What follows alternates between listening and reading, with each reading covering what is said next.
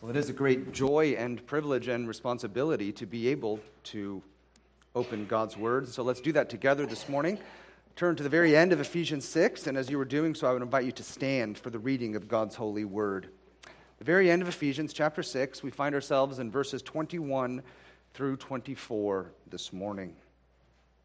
I'm going to read those words in your hearing, and as I do, I would just sort of build on what Pastor Justin just uh, prayed and, and reminded us all of, and that is that the words in front of us, these are the holy words of God. So he who has ears to hear, let him hear. Ephesians 6, beginning in verse 21. So that you, so that you also may know how I, how I am and what I am doing, Tychicus, the beloved brother and faithful minister in the Lord, will tell you everything. I have sent him to you for this very purpose, that you may know how we are, and that he may encourage your hearts. Peace be to the brothers, and love with faith from God the Father and the Lord Jesus Christ. Grace be with all who love our Lord Jesus Christ with love incorruptible. And thus ends this reading of God's holy, inspired, and inerrant word. You may be seated. I suppose it's possible at one level to mistake the Apostle Paul for some sort of armchair theologian especially if you just sort of read his letter to the church at Ephesus from 30,000 feet. Again, it's possible. You, might think to yourself, well, this guy is just sort of uh, sitting off in some ivory tower somewhere, just disconnected from reality. For, for Paul, we think it's all about dusty doctrine. For, for him, it's, it's things like election and predestination, it's redemption and reconciliation, it's Trinity and truth. Wait, wait, wait. This guy's just sort of out of touch. All he cares about are his systems and his, his big words and his theology. Well, if you think that, then I think you are sorely mistaken.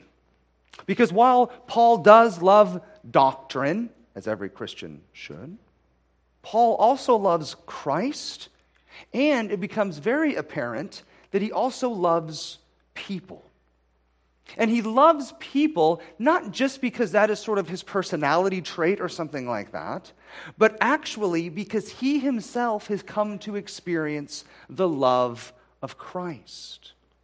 And here's the point when you know that you are loved by Christ, well, you can't help but love others. The cup just runs over. You see all of this here at the end of Ephesians in a very powerful way. Let me be clear these last few verses, church, these are not throwaway verses. These are actually nourishment for our weary souls. We need the Word of God, and we need all of the Word of God, and that includes Ephesians 6 21 through 24. So, as we look at Paul's parting words here, let me give you sort of the two big ideas that, that we're going to seek to wrap our heads and our hearts around this morning. On the one hand, we're going to see how Paul commends his friends, and then we're going to see how he blesses the church. And then at the end, I'm going to give you some application. So, in these concluding words, we are introduced to Paul's friend, a man with a wonderfully fun name to say Tychicus. Now, let me say at the front end, we don't know a lot about this guy. He does not take center stage in the New Testament, not by a long shot. But what we do know about him is actually quite encouraging. Most likely, Tychicus was actually a native of Ephesus. And he was probably converted under Paul's ministry. Remember from the book of Acts that Paul spent several years laboring in Ephesus. We also know from the book of Acts that Tychicus ended up accompanying Paul on at least one of his missionary journeys.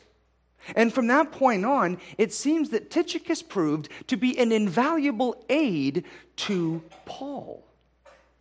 I say that because both Titus 3:12 and 2 Timothy 4:12, not to mention the passage that is in front of us this morning, these texts reveal to us that Tychicus was sent on several important assignments by Paul to assist local churches. In fact, Tychicus was so trustworthy that he appears to be both the author and courier of the letter that is in front of us. Let me explain. Most scholars agree that Paul dictated this letter and that he did so most likely, again, to his friend Tychicus. And if that sort of makes your skin crawl a little bit, you have to understand that this was extremely common in the ancient world. It happened all the time. And we actually see explicit evidence of it in the New Testament itself. So if we were in a Sunday school setting, I might say something like this Who wrote the book of Romans? And all of you very intelligent Christians would very quick to say, well, Paul did. And some of you very astute Christians would say, no, the Holy Spirit did. And we'd all have a good chuckle and we'd know that you're the really smart ones. And, and it's true that the Holy Spirit is the one who inspired the Apostle Paul to write the letter to the Romans. And it is true that Paul did write the letter to the Romans. Sort of. I say sort of because this is what the book of Romans itself says. Are you listening? Romans 16 22. I, Tertius, who wrote this letter, greet you in the Lord. Now, some of you are going, hold on, I'll give you the text again. It's Romans 16 22. You can look it up on your own. I'm not making that up. This is very common that you would have somebody who would dictate a letter to what they would call an amanuensis or a scribe and they would write it down. And that's what Paul did with the letter to Romans. He told Tertius what to write. And again, this is common. You see this in, in all kinds of other of Paul's letters.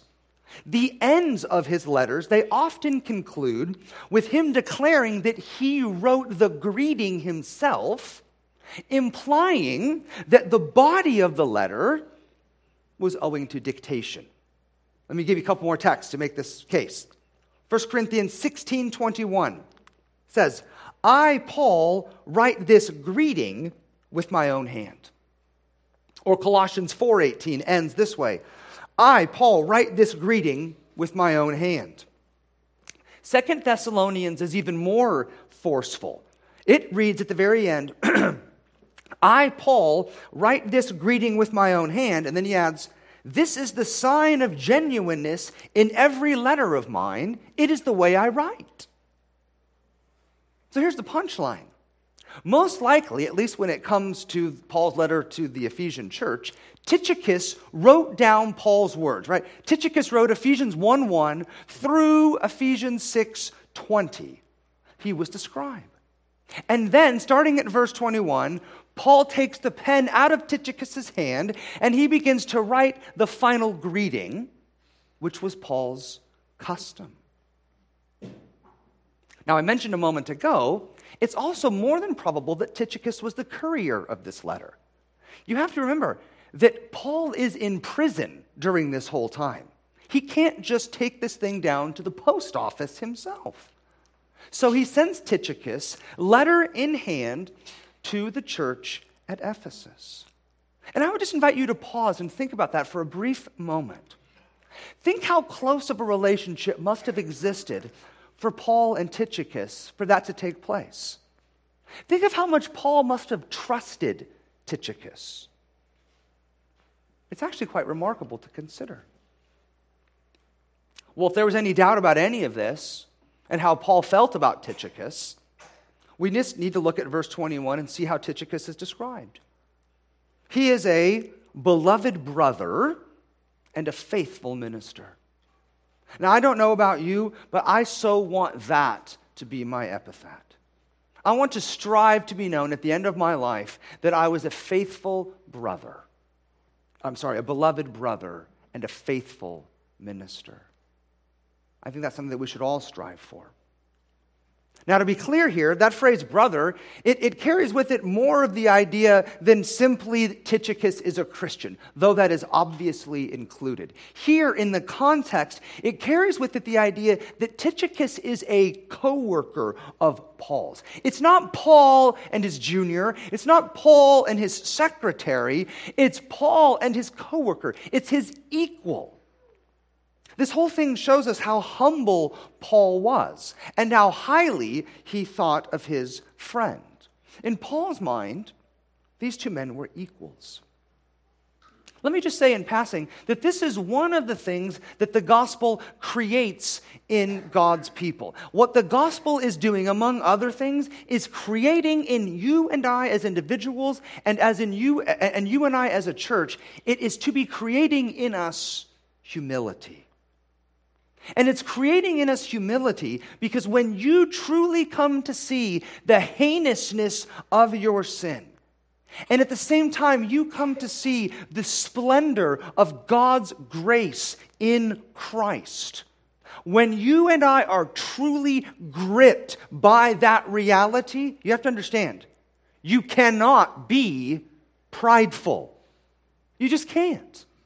The gospel of grace, Christ living and dying and rising for sinners like us that gospel, it is the needle that pops the balloon of our pride. When you truly come to understand yourself and you truly come to understand the gospel, one of the evidences of that is that you are left small. You find yourself to be weak. You look in the mirror and you know that you are an utterly needy creature. And at that point, there is no room for pride. There's no room for pride because Christ is the one who takes up all the space. Tychicus also goes down in history as a faithful minister. That doesn't necessarily mean that Tychicus did pulpit supply, though he might have. But it's actually the idea of how he always had Paul's back. For Paul, Tychicus was a constant source of encouragement. When Paul was low, when Paul was in need, there was Tychicus, scripture in hand, pointing him back to the sufficiency of Jesus Christ. Church, I want to ask you, isn't that what we need more than anything? Isn't that the sort of friends, Uh, the brothers, the sisters that we want to be and that we want to have in our lives? We want to be those with scripture open, who remind one another of the ironclad promises of the gospel. We don't want to settle for cliches. We don't want to settle for vain platitudes. We don't want to settle for merely just pats on the back, it'll all work itself out. We want to be those who open God's word and encourage one another. As a Christian, what else do you have to offer? And as a Christian, Settle for nothing less from your brothers and sisters. It's all of this that made Tychicus Tychicus. This was his character. And his character is no doubt the reason that Paul sent him on this particular mission. You'll notice that Paul has charged him with two vitally important assignments.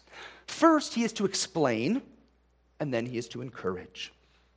In terms of explaining, Tychicus was to bring, up the Ephes- uh, bring the Ephesians up to speed with respect to Paul and the circumstances surrounding him and his prison stint. You see this emphasized in verse 21. Paul is sending Tychicus so that you, that is, you Christians in Ephesus, so that you also may know how I am. Remember, Paul's in prison. Still in verse 21, and what I am doing in the middle of verse 22 that you may know how we are. So you have to see uh, uh, the church in Ephesus, it would have a whole lot of questions about Paul. The Christians there would want to know how is his health? Is he remaining standing strong? Do you know Tychicus? How long will he be imprisoned? How is his appeal going? Tell us, Tychicus, is Paul discouraged? How can we pray for him? What does he need from us? What can we send him? Tychicus, tell us what's going on. And so Paul has sent Tychicus to answer those questions. Tychicus will, end of verse 21, he will tell you everything. He will explain this to you. Tychicus has also gone to encourage you see that there at the end of verse 22. And that he, that is Tychicus, and that Tychicus may encourage your hearts, that Tychicus may encourage you, Christians. So not only would Tychicus have the inside track on Paul, but he'd also be more than acquainted with all the other churches and how they're faring in the ministry of Paul, right? Think about this. Think, think about how Tychicus could encourage the church. He would be able to testify of the recent converts and of their baptism. He'd be able to talk about uh, how new churches have been planted and, and where the gospel is flourishing. He, he'd be able to update them on how the, how the gospel is spreading like wildfire, even into the imperial court itself. And how, despite Rome's best efforts and despite Rome's chains, the kingdom of God is advancing in a hostile world. Now, let me ask you would you not be encouraged by hearing those things? Would you not be encouraged to hear of how Christ and his gospel is triumphing over evil? Wouldn't that bring great encouragement to your hearts? Sometimes, as Christians, we tend to get sort of tunnel vision. We're pretty much convinced that the whole kingdom of God and what God is doing, it revolves around our zip code, right? It's very nice to have someone from a different land come, a different area come and tell us all the good things that God is doing. It, it revitalizes our spirits, doesn't it? Well, this is why Tychicus has been dispatched. The congregation in Ephesus is worried about Paul, and the news that Tychicus would bring, it would prove to be an oasis in a hot and dry desert.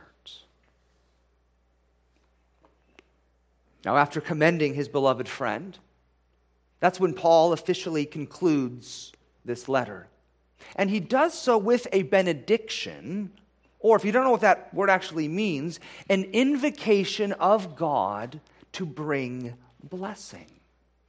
Don't, don't fall into this trap of thinking that a benediction is merely sort of one of those well wishes or some sort of like cheap thing we say out of habit, like bless you when someone sneezes.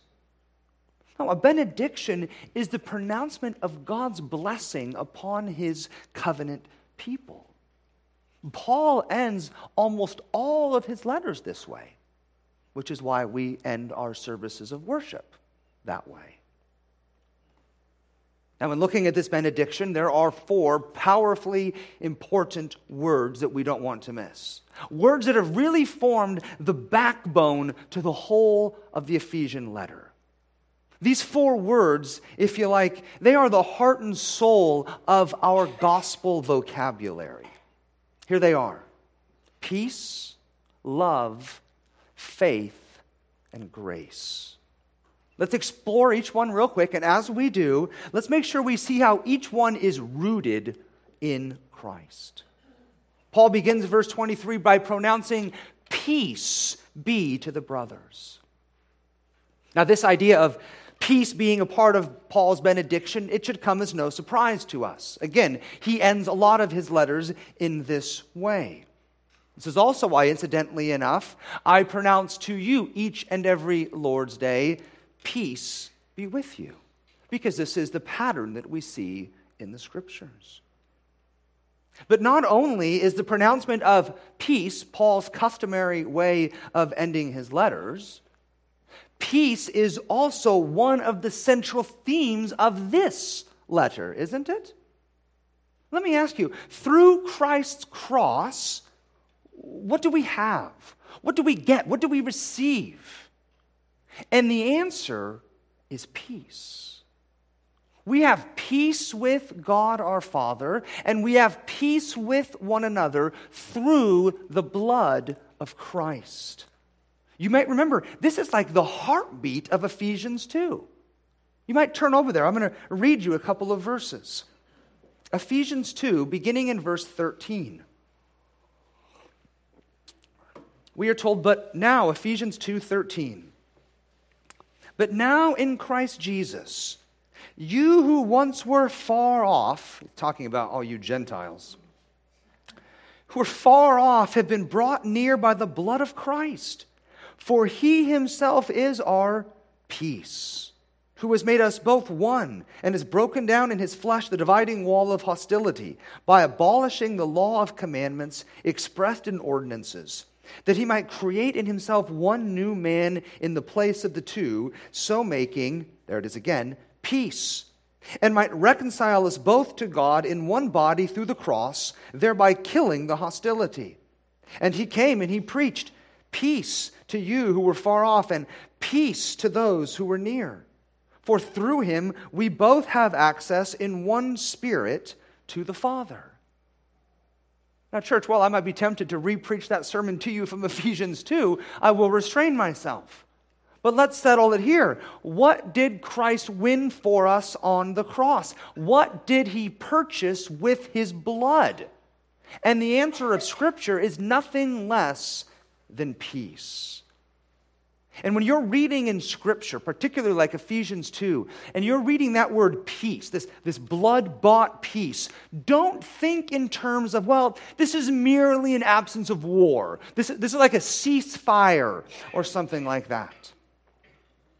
In and through Christ, what we actually find, what we receive, what we partake of is, is wholeness, it's completeness, it's, it's the way things ought to be. Think back, if you can, go back to the garden.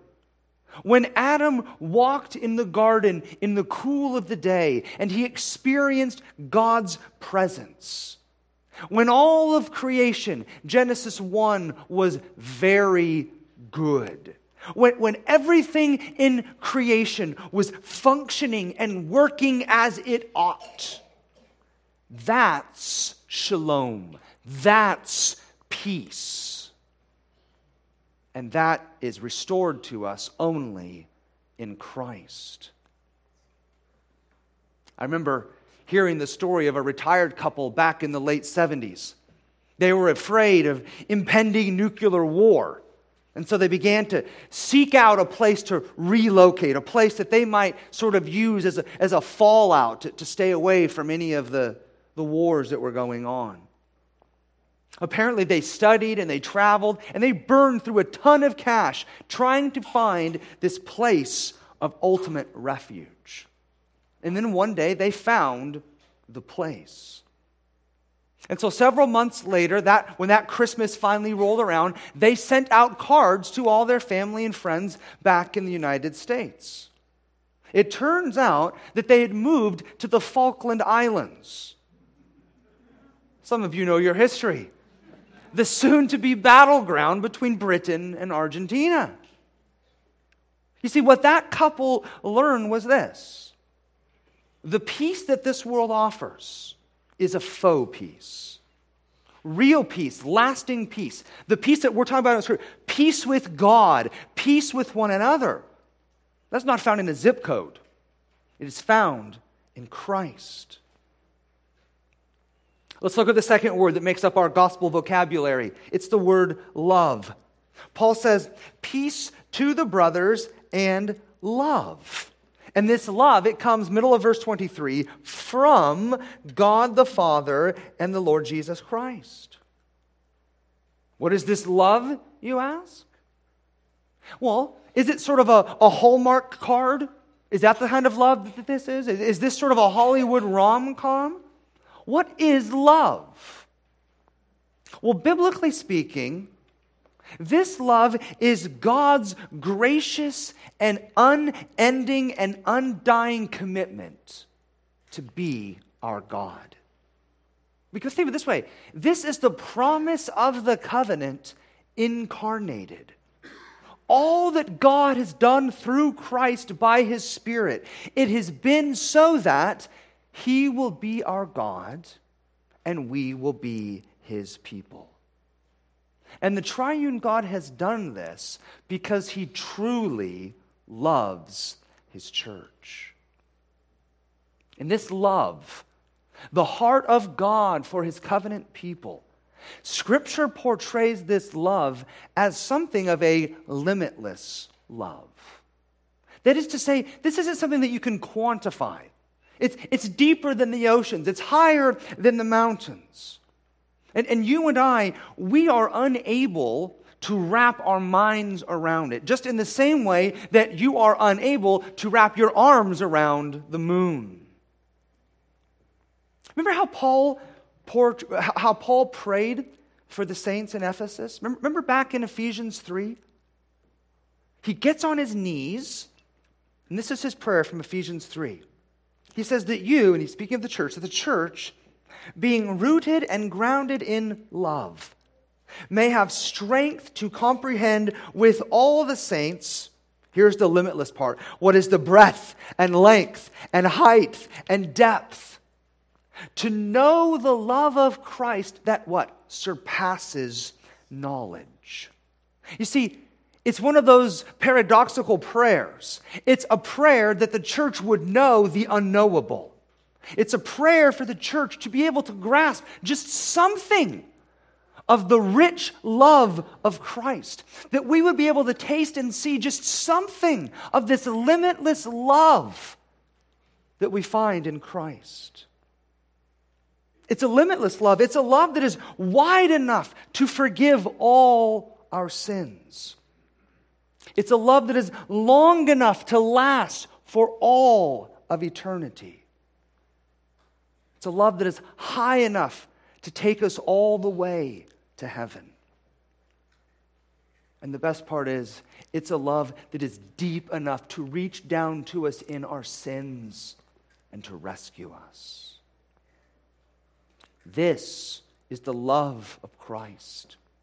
This is the love of God that is revealed to us in the gospel. Let's press on. Let's hear this third word of this glorious benediction, and it's the word faith. You see it there, if you continue to have your eyes in verse 23. Peace be to the brothers and love with faith from God the Father and the Lord Jesus Christ.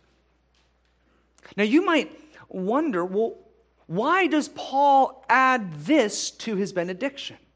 Because if you think about it, peace and love and grace, well, that is stuff that we receive, right? But faith, well, that is something that we do, right? That's, that's sort of our part. So, how does this fit with a benediction? How does this fit with God bringing blessing to his people? And that's actually a really good question. I, I think it's probably because faith is the way that we receive Christ and rest in Christ. In other words, it's, it's only by faith, it's, it's only by our empty hands lifted up to receive from God. It's only by faith that we receive the peace and the love that Paul has just spoken of. Maybe some of you caught this story. I, I, read it, I don't know how many months, maybe two, three, four months ago, about a man who acquired like a truckload of Bitcoin back in the day when it was worth nothing. If I remember right, when I read the story, the amount that that Bitcoin is currently valued at is something like $350 million. But he can't remember his password. He's totally locked out from it. He can't access it. And that's because if you don't know, and I don't know, I tried to do a little bit of reading on this. To, this stuff, this currency, you, you have to, to, to use a, you have to have your password to actually access it. Well, similarly, the peace and the love and the grace of God and His gospel, that, that $350 million, it is only ours. We only access it through faith. Now, when you think back over Ephesians, no doubt the quintessential passage on faith comes in chapter 2, particularly verses 8 and 9. Remember, we are told, For by grace you have been saved through faith. And this is not your own doing, it is the gift of God, not a result of works, so that no one may boast. So again, faith is the key that opens up the storehouse of God's blessings.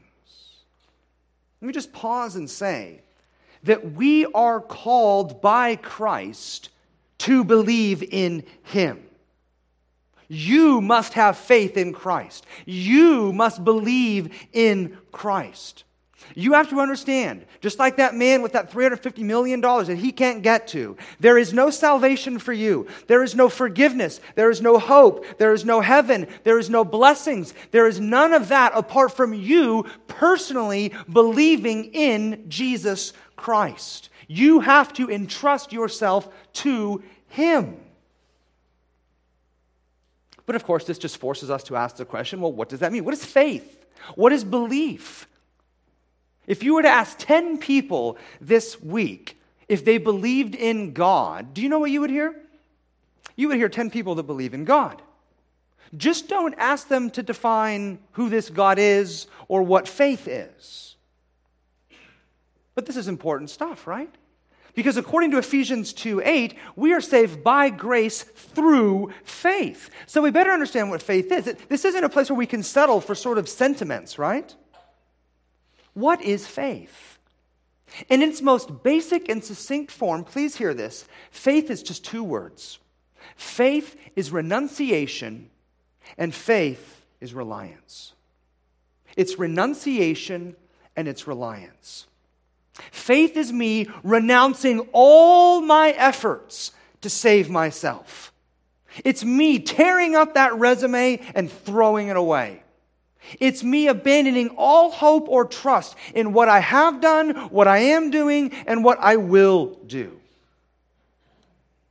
And then it's me relying solely upon Christ, who He is and what He has done to save me. That's what faith is. Faith is putting all my eggs in that basket. This is why one of our cries is sola fide faith alone. Faith's confession is this Christ and Christ alone must save, because I cannot save myself. But again, how does all of this fit within this benediction? Remember, a benediction is the pronouncement of God's blessing. So, how does this idea of faith fit in here?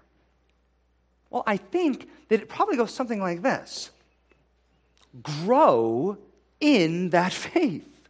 In other words, Paul's blessing upon them, the pronouncement is, may that faith ever increase. May that faith ever increase. May you only as a church continue to trust and treasure Christ. May all of your hope be in Him. Fix your eyes on Him and Him alone. Trust in nothing or no one else when it comes to your standing before God.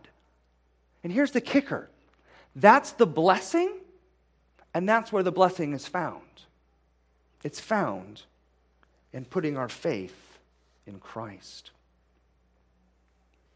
Let me share with you the fourth and final word, the one that Paul just couldn't leave off grace. He says, verse 24, grace be with all who love our Lord Jesus Christ with love incorruptible. And I would submit to you that love, and just like uh, uh, uh, grace, just like love, I think it's one of those words that it's difficult for us to wrap our heads around. Grace is one of those words, especially if you've been in the church, you know, for more than three minutes. Grace is one of those words that it's, that it's very easy to sort of attach a dictionary definition to it. And we should do that. We should know what we're saying. So you can say, well, grace is God's unmerited favor. Grace is God's rich kindness. Grace is God's tender mercy. Or maybe you like that acronym, GRACE itself, which I think is pretty helpful. Remember this? What is grace? Grace is uh, God's riches at Christ's expense. Now, don't get me wrong, that is all true. But my suspicion is that our problem is not with parsing out words. Our problem is with living in light of the truth of God's word. In other words, our problem is not what is grace. Our problem is do we believe in God's grace? Do we live in light of God's grace? Paul tells us back in Ephesians 1 6 at the front end that God's grace is a glorious grace. In the very next verse, Ephesians 1 7, he speaks of the riches of God's grace. Then, if you fast forward to Ephesians 2, verse 5, we are told, By grace you have been saved. Ephesians begins with grace. Verse 2 of Ephesians 1 Grace to you and peace from God our Father and the Lord Jesus Christ. And then, as you can see now, Ephesians ends with grace. Verse 24 Grace be with all who love our Lord Jesus Christ with love incorruptible. So, as Christians, we sing, as John Newton taught us to, we sing of God's amazing grace. But again, it fits easily into our head, but it doesn't always seep down that 18 inches into our hearts. Grace is something that Christians tend to get intellectually, but it's not always in our bloodstream, which is where it belongs. Perhaps you've heard the story of the man who appeared at heaven's gate. He was met by an angel who told him, It will take you 1,000 points to get in. Tell me about yourself so I will know how many points to give you. The man smiled confidently and began to list off all of his accomplishments. He said, Well, I have been a member of my church for almost 50 years. Wonderful, the angel exclaimed. That will give you three points. What else do you got? The man's smile quickly faded. Well, I, I was a faithful Sunday school teacher. I, I tithed regularly, and every potluck Sunday, I did not come empty handed. I actually brought something to share. The angel responded, That's great. You have a total of 10 points. The man gasped, At this rate, I'll never get in except by the grace of God.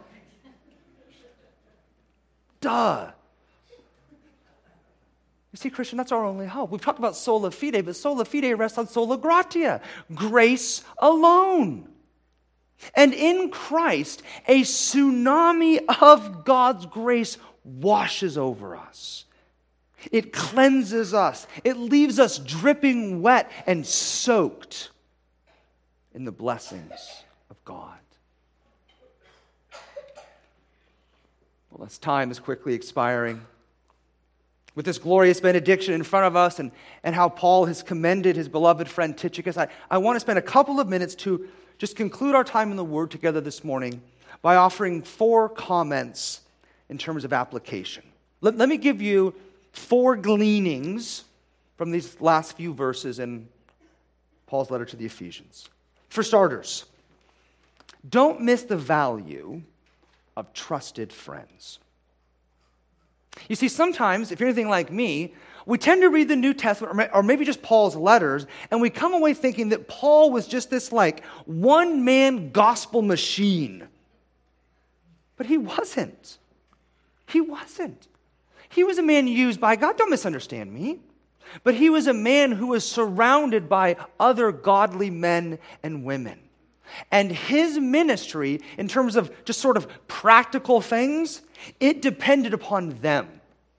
It depended upon their prayers, their support, their help, their love, their encouragement.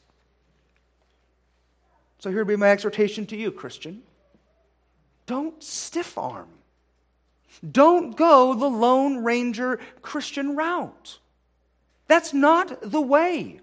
That's not the way to live the Christian life. You are supposed to join a church, and that doesn't mean that you just sign a piece of paper and then you show up when it's convenient. Not at all. It means that you join a church and that you give yourself to the people of God. You really lean into one another. You be open to them and you be accountable before them. And you seek to use the gifts that God has given you for their good, just as they seek to use the gifts that God has given them for your good. Pastor Justin mentioned in his prayer, there was a handful of us that did some evangelism yesterday at a Pride event. And I met with a couple of other Christians who were there. And everyone that I talked to, they weren't a part of a local church. One person told me that their pastors were online pastors that they listened to. My heart broke for these people. That's no way to live a Christian life. There's no way to do church membership, church discipline, to fulfill one another's, to submit to one another. That's not the Christian life. The Christian life is this the nitty gritty, the rubbing elbows with one another, the forgiving one another, the being kind to one another, the going and having lunch with one another. This is the Christian life. It's a lot harder, but it's where the blessings are found. Second takeaway don't walk away this morning without seeing that true theology results in true love.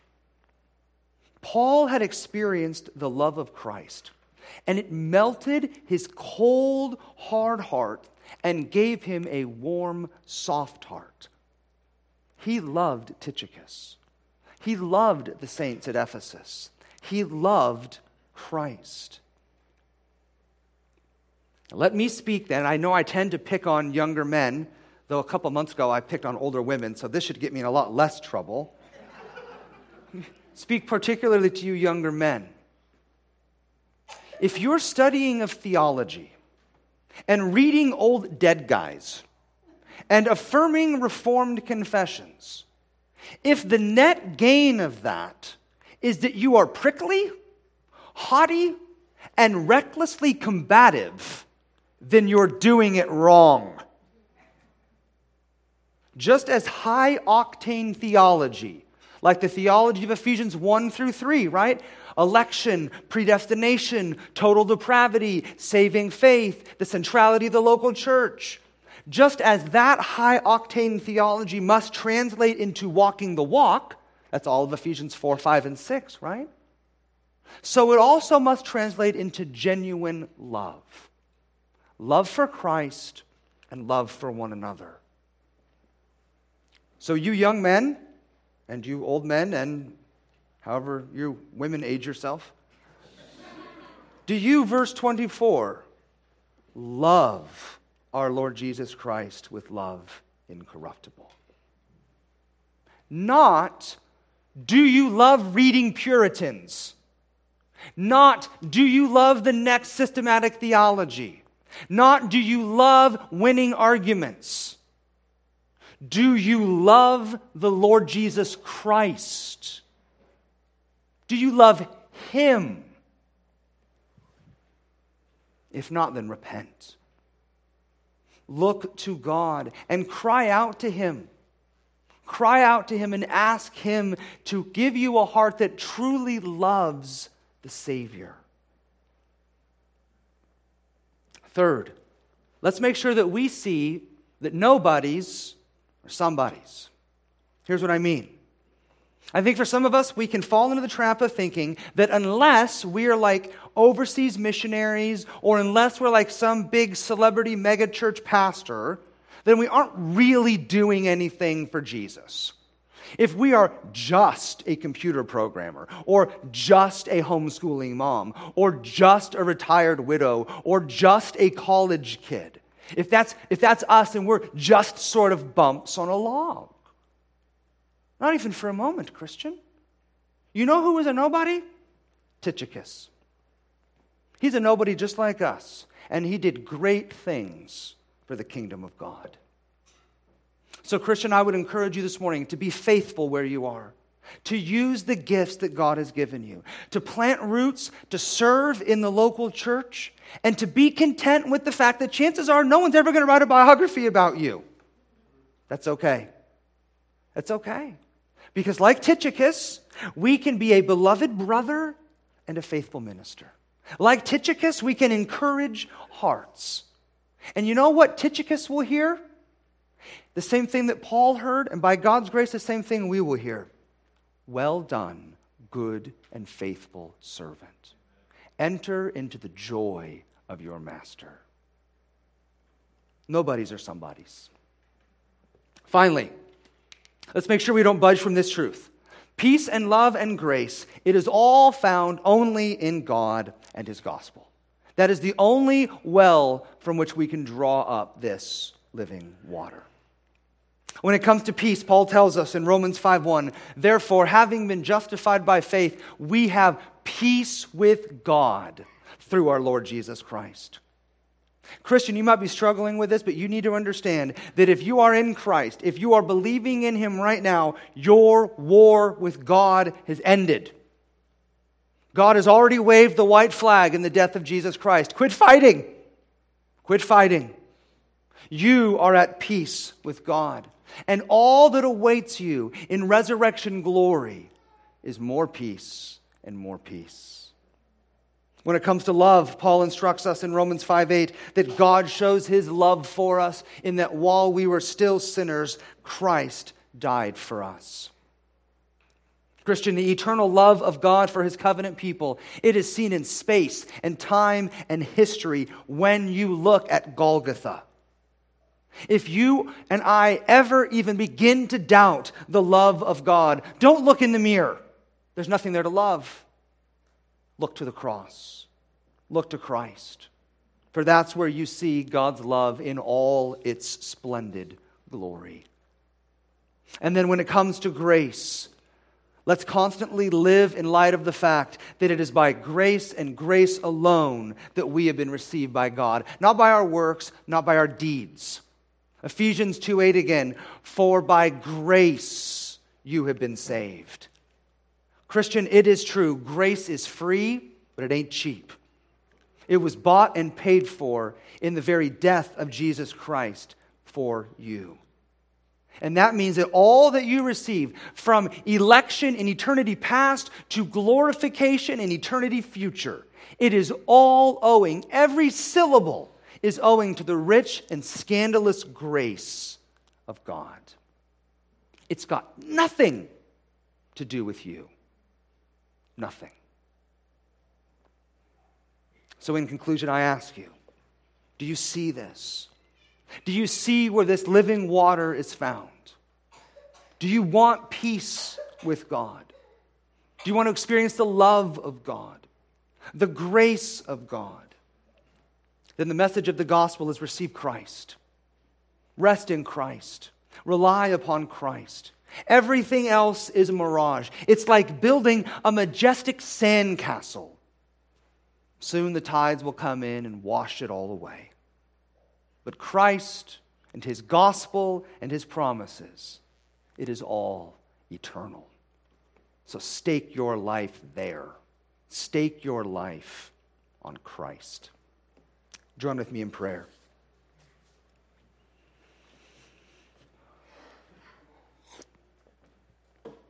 Our gracious Father in heaven, we thank you for the last year, however long it's been, that by your grace, we have, as a church, been able to hear the reading and the preaching of your word, particularly this letter uh, of Paul to the church at Ephesus. We trust that we have benefited much by it. We believe your word that, that just as the rain accomplishes the purposes for which you have sent it forth and waters the earth and causes seeds to sprout, so your word does not return void, but as it falls upon our hearts and our ears and our minds, so it accomplishes the purpose for which you sent it forth. We trust that that has been true over the last year. We trust that has been true even now in this morning. We pray that you would give us hearts that would love Christ that you would renew within us a zeal to know Christ and to trust Christ and to live in light of Christ and his gospel. We pray that you would not let us, to do what, let us do what we would do in our own strength, and that is walk away from this place unchanged and unaffected. But instead, cause your word to go deep into the recesses of our heart and bring forth righteousness. We pray these things for our good and for your glory in the name of your Son, our Savior. Amen.